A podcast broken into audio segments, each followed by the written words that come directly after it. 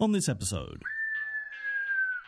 we taunt some owls and The reason that they have remained largely unchanged through tens of millions of years of time is that they've never entirely dried out and they've never entirely burnt.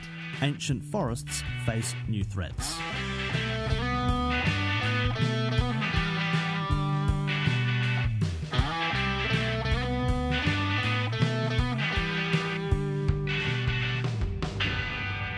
This is the Humidity Podcast. Hi there, I'm Tim McDonald. Now, this podcast was supposed to be more focused on travel in Asia, but obviously I timed everything like a total idiot. The plan is to go back to that sort of thing if we don't all end up dead or broke, but in the meantime, well, I have a few other stories. At the beginning of this year, before the world got sick, my life was consumed by another crisis Australia's bushfires. Now, this is part one of a two part series in which I visit this guy. Hello. That's Mark Graham. I've known Mark since the mid 2000s when I worked as a journalist in Coffs Harbour, which is about six hours' drive north of Sydney. He's an ecologist, very much a local, and he's been bitten by snakes a few times. There's just a touch of Bear Grylls about him. At the time of recording, part of his job was to help property owners assess their fire risk, so he does know a thing or two about fires. And this year, every assumption he had was thrown out the window. In much of Australia, fires are part of the natural cycle, but here there's a mix of eucalyptus and rainforest, and rainforest really isn't supposed to burn. Mark was worried that the tallest tree in the state, a giant tallowood near his property that had escaped fire for hundreds of years, was at risk. By the time I arrived, the rain had already swept in and saved it, but we decided to go and see it anyway. Mark owns a share in a sort of hippie commune which backs onto the New England National Park, which is where this huge tree is. Only a handful of people have ever clapped eyes on it. There's no public entrance, and even if there was, it's wild, inhospitable country. And you'll get a taste of just how inhospitable when things go wrong in the next episode. The night before we set off in search of this megatree, we walked up the hill from Mark's place to see firsthand the effect the fires had had on the forest. Very little of the eastern seaboard of New South Wales is currently unburnt. We're at the, uh, the edge of one of the biggest green refuges right now. Yep. Where we, we are within a couple of hundred metres now of hitting the edge of one of the more extensive fire grounds. Yep. The Andersons Creek fire ground, which burnt from uh, November 2019 until early January 2020. Can you explain how that's a little bit different? Because my understanding of this region of the state is it's the area that's not supposed to burn. It's the you know the green strip along the coast uh, that's always a little bit wet, even during drought. Um, Uh, is this something you expected for? Is this something you planned for? Absolutely not. So hmm. when I moved here 13 years ago, I made a number of decisions and, uh, and they were underpinned by certain assumptions. Hmm. One of them was that water would be reliable, rainfall would be reliable. And in the last two or so years, rainfall has been significantly below average. Dorrigo, um, 10 kilometres or so to our north, last year, 2019, had about 50% of its average annual rainfall.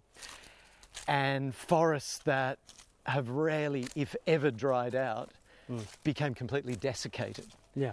And where previously I'd made assumptions upon the lack of fire risk and the fact that these forests were unlikely to all burn out, Yeah. uh, we've experienced quite uh, extensive and in places quite severe fire. Okay. The eucalypt dominated forests around us uh, have tolerances to fire, and the more elevated ridges, fire is a, a relatively um, uh, normal process. Okay. But we've been bearing witness to areas of really ancient rainforest, areas that are permanently wet, Yep. drying out to the extent that pure rainforest areas have burnt. Right. And that's been a, a- really big concern Yep. because they are meant to be wet and the biota, the species within them, um, some of them simply have no tolerances to fire. And in the last five or six months, there have definitely been areas that have entirely dried out, Mhm. and areas that have burnt very extensively. Yeah. And that means that those ancient forests and the species that dwell within them have sustained quite, um, they've taken quite a hit. Yep. They've been degraded by fire, and there's now a great risk that these forests that were previously in many areas uh, pristine and uh, had very clean streams within them and, and were weed free, Yep. there's now a risk that they will be invaded by weeds Yep. because significant and substantial areas are burnt. There's ash beds and exposed soil, and that they're perfect conditions for exotic plants for weeds to invade. Yeah. There's also a great risk that the water supply value. So these forests, um, they supply substantial uh, numbers of, of a substantial proportion of Australia's population with drinking water. Yeah. That through this process of uh, burning and drying out, that the reliable flows that um, that we've relied upon Yep. uh, may not be available. Yeah. So we've just now come to the edge of the fire ground. We've been walking for 200, maybe 300 metres. This fire was burning downslope, and I've actually got some footage taken just up on the corner here where a brush-tailed possum was running round and round in circles, uh, freaked out by the the fire burning, and this was during the day. Um, Yep. It was quite a fairly sad scene. And this, this road that we're on is where it stopped? Uh, it burnt either. Uh, actually, it burnt down the uh, southern side here, Okay. and on the western side, uh, about 50 metres in front of us. But from just in front of us to the top of the mountain, all the forest had burnt. Um, it was an understory fire, Yeah. so it wasn't crowning and you know incredibly dangerous to people and their properties. Right. But particularly when it was burning down and into areas of pure rainforest, which we've documented lots of, that's when it starts to become a problem.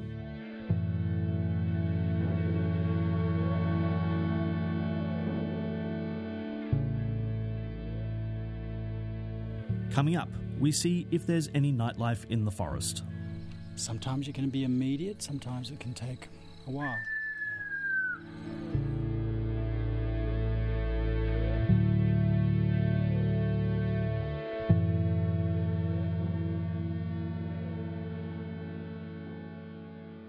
So I can probably show you up here a collapsed tree.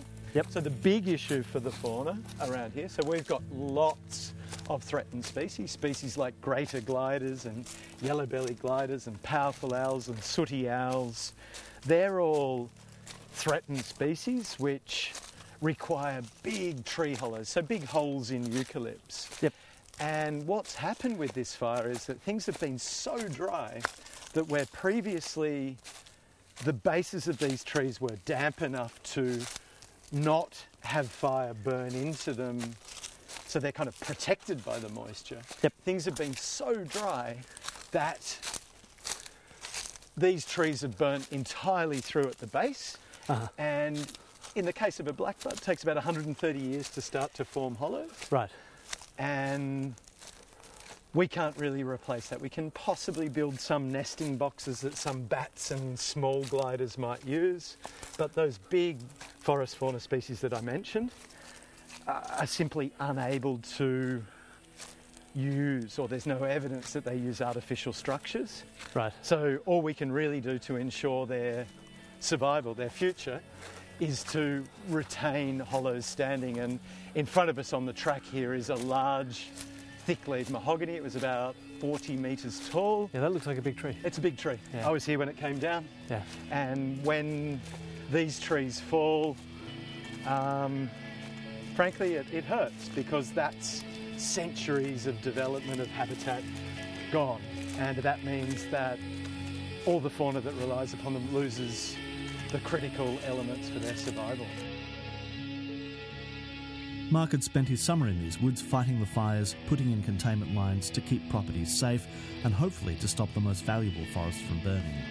It's grueling work and it must have seemed endless. He had footage of this particular tree coming down.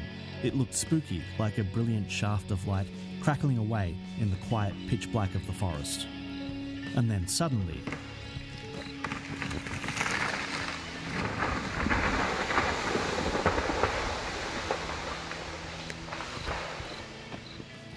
so you can see it's burnt quite hot. This was um, this particular fireground was in the order of a month to five weeks ago, Yep. and we're witnessing only the most some of the most hardy species starting to come back. Yep. This blady grass, which is a, a real winner in fire, it's promoted by fire. Uh, along adjoining the track there, bracken fern, which is another species that benefits from fire. Yep. And many of the rainforest species, like this rose maple, and uh, there's actually some critically endangered scrub turpentines down in here. Yep. They've um, the the standing trees, four to six meters, have died, and there are now m- some suckers coming up at the base. There are other species that are even more sensitive that fire just totally kills them. Yeah. And that's the case with these really special deep Gondwanan forests that are around us. Right, they're just not equipped for, for fire. They've got no physiological characteristics that can help them to survive fire. Mm. They can't sucker, they don't set seed after fire, they just die. Mhm. And that's that's the fear, Yeah. mm, the, the loss of species. Yeah, and I So- guess it, for the moment it- it's a it's a waiting game because uh, you won't know until five or six months how the forest is recovering. Yeah, I mean, we can see some signs of recovery. There's been Yeah, yeah, over 300 millimetres of rainfall, so over a foot of rainfall on this fire ground. So Yeah. there have been lots of fire grounds nearby where there's been no rainfall for months after the fire, Yeah. and then there's been nothing for Yeah. months. So the fact that there has been moisture has actually helped these forests or the understory of these forests to start to regenerate and to recover. Yep. Just in front of us here is uh, some diggings. So all the leaf litter around us was burnt out. It's bare soil, practically as far as the eye can see. yeah, And these forests previously had large numbers of uh, superb lyrebirds, for example, a species that Oh, really? yeah, bird, bird watchers come from around the world to see. Yeah. I suspect that in the middle of the track here where we are, where the fire didn't get to, it actually stopped at the edge of the track. Yeah. The only leaf litter in this remaining in this landscape, original leaf litter, is in the middle of the road, and I suspect that, that that's probably been done by a superb lyrebird because it's some of the only. Um, it's one of the only food sources around for them. yeah, Um, BirdLife Australia just released a st- preliminary study indicating that a significant proportion of the superb lyrebird's habitat across its whole range, so everywhere where it occurs upon the planet, yeah. has burnt. Um, over a third of its habitat that's burnt, and um, I mean you can see just around us the only real leaf litter that's available now or that's around is where species that were scorched by the fire are starting to drop leaf litter, but every bit of organic matter that was previously up to even several centimetres depth has been removed by this fire. And Yeah. and that's a function of the extreme dry that we'd had. Normally in conditions that have historically prevailed the leaf litter had some moisture in it Yep. so the fire would often burn the surface but leave a damp layer and the big issue there is that when all the leaf litter layer burns off, and we can see this uh, around us, everywhere around us, Yep. it's all exposed mineral soil. Mhm. And when you get heavy rainfall, which You've had a in lot the middle of. of summer, we, Yeah. we do get you get massive erosion.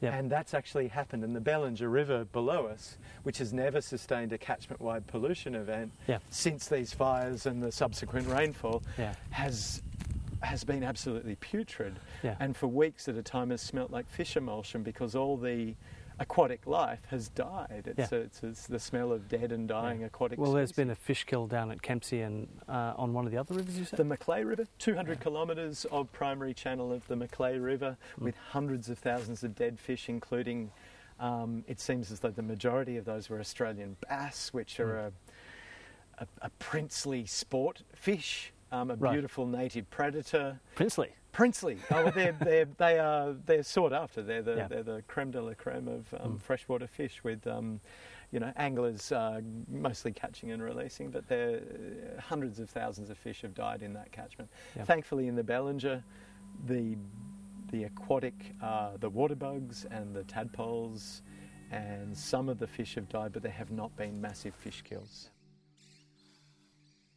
So we went back to Mark's place to get something to eat and to prepare for the next day's big adventure.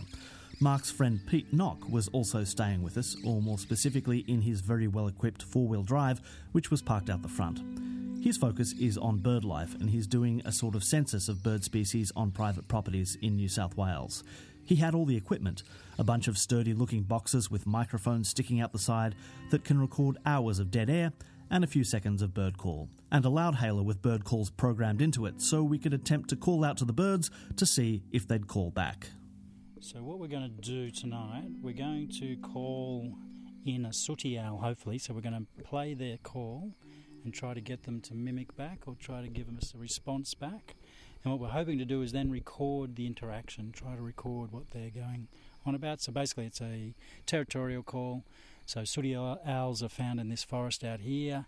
And then basically, what we're trying to do is get them to come closer to us, make a response, and call, and basically show their you know, stamp their territorial um, stance on this part of the world. So what we'll try to do is, yeah, we'll, we'll minimally play it, and then we'll see if we get a response. So we play the call, okay, and then wait a few minutes. And this is what you do. This is part of your work. Yeah, so this is a survey method. So this basically is for trying to determine what species are out there. So you can do call playback for owls, you can do it for koalas and various other species. Okay. So you can play those calls and you try to get a response, and that way that is a what you call a um, not a basically what's the term? It's a um, active way of trying to get species. So the other thing is then trying to do passive recording, so just putting recorders out and just seeing what animals call. But this way we're trying to get an interaction with the whatever thing. So tonight we're trying to get sooty owl. Yeah. That's the main species. How do you like our chances? Well, the last two times we've done it over the years out here, we've definitely had them call up. So pretty good. I haven't heard them for a little while out this way, but they're definitely in this part of the world. So okay. there's there's a chance. There's definitely a chance. Right. How loud is this this thing? It's got, so it, it looks a bit like a, a just, loudhailer. Yeah, it's just a little loudhailer, and basically it's got a series of. It's it's actually a a game recorder thing. So, but what I've done is stripped all those calls off and put all my own calls back onto the recorder. So I've I got see. so I've got sooty owl, masked owl, powerful owl, koala um, bushstone curlew, and all these other species on here, so I can right. play those but calls. Like maybe hunters would also use this to try and get deer or something like that. Yeah, they would have when I got it. So this is actually made for the uh, American market. It's got like um, rabbit calls and coyote calls and all these other weird and wonderful things that we don't need here in Australia. So I've taken those calls off and I put the Australian version along. And it's easy to customise your own calls. Uh, absolutely, yes. And part of the thing with this other project I'm working on for owls is we're trying to record uh, unique calls, the calls that haven't been um, picked up before, so interaction calls between another species of owl, barking owl.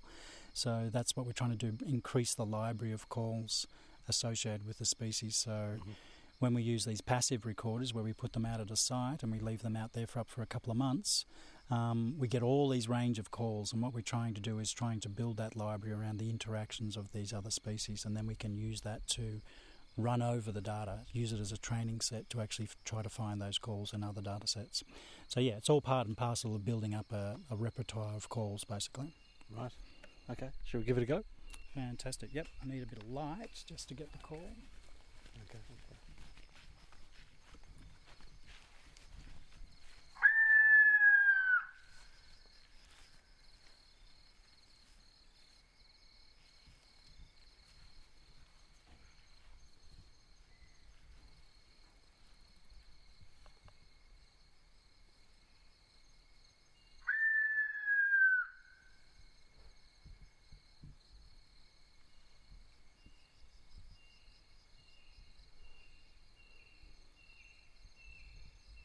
other calls. There's other birds calling at the moment still. That's a fantail cuckoo calling over there just just on dark. So it's the hmm. is it responding or is it just calling on its own? There was that's calling on its own, but there was another bird just calling over here that actually was a bit of a warning call. As soon as the sooty owl call played, it responded immediately to the call. So it was like a, a warning call. It's like yeah. basically freaked out that there was an owl close by. Right, right. And, and so, what do owls, the sooty owls, eat? So, sooty owls will eat a range of arboreal mammals. Mammals. So, in Australia, um, that means sugar gliders, squirrel gliders, um, I even saw a photo the other day of a, a picture of a sooty owl that had taken a, a um, brush turkey chick.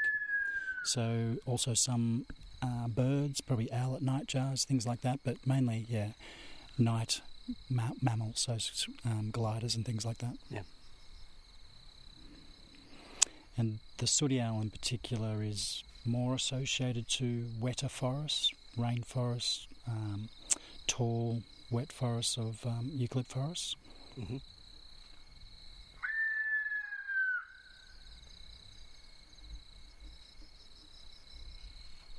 How long does it usually take to get a ping back? Sometimes it can be immediate, sometimes it can take a while.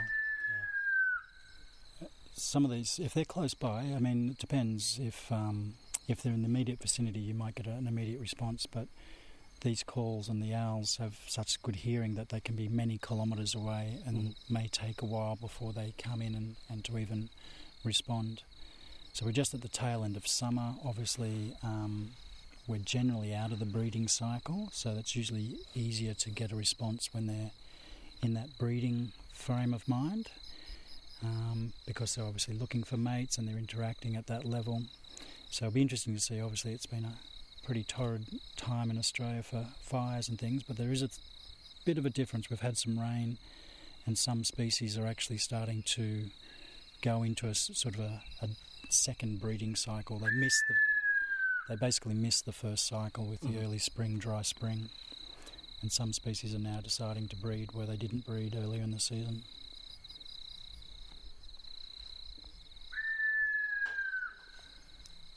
So we give it a rest, and then we just um, we'll wait and listen, and see what we get. It's- So, how much time do you spend out doing this sort of thing?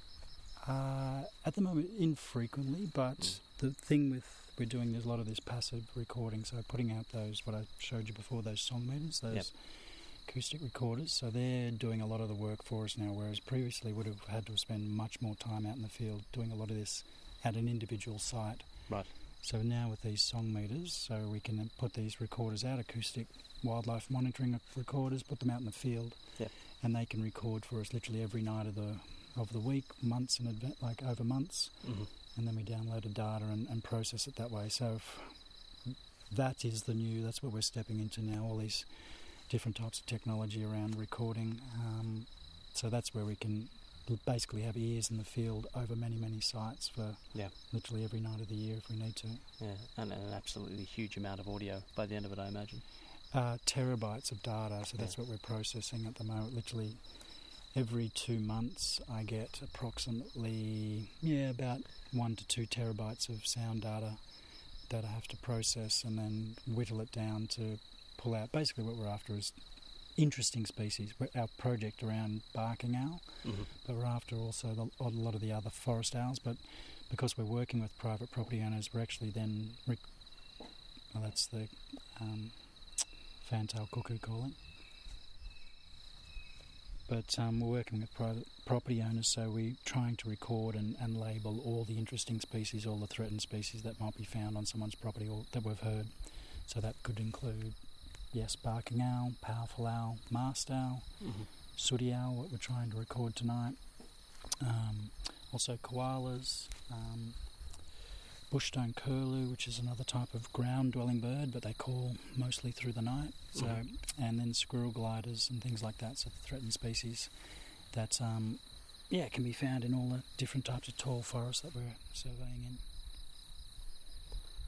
But we were just listening for then was the owlet nightjar. We just missed the call and didn't quite get it on tape. But, Yeah. it, but the owlet nightjar is a, just a night bird, but it has quite a large gape, a large mouth, and it has these little whiskery feathers around its its mouth, and it Mhm. catches. It has very large eyes, very large mouth for the size of the bird. It's a tiny little bird, but it basically catches uh, moths and insects on the fly. So it uses those whiskers to help it find those uh, insects while it's flying around at night. Yeah. And many people wouldn't have seen that bird, but it's actually probably one of the most common night calls in Australia. Like Okay. all over Australia, they're found, but not many people would have seen them. Yeah. But They're a nocturnal species. They they actually get into hollows in trees.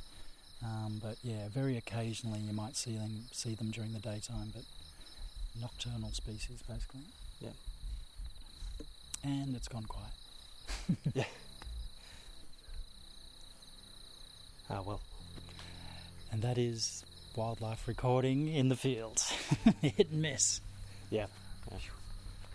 Some days you get everything and some days nothing. Some days nothing. Owls are such recalcitrants, probably wise.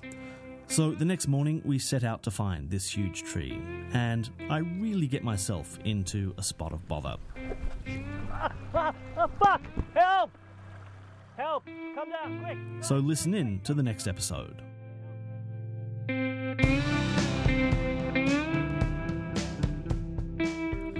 Thanks to Mark Graham and Pete Knock. You've been listening to the Humidity Podcast. We're on all the major platforms, so please like and subscribe. Search the Humidity on Facebook or find us on Instagram or Twitter at the underscore humidity. Find us on Patreon if you'd like to sling some cash at us. The website is thehumidity.sg. We'll be back soon with more, I promise, so please listen out.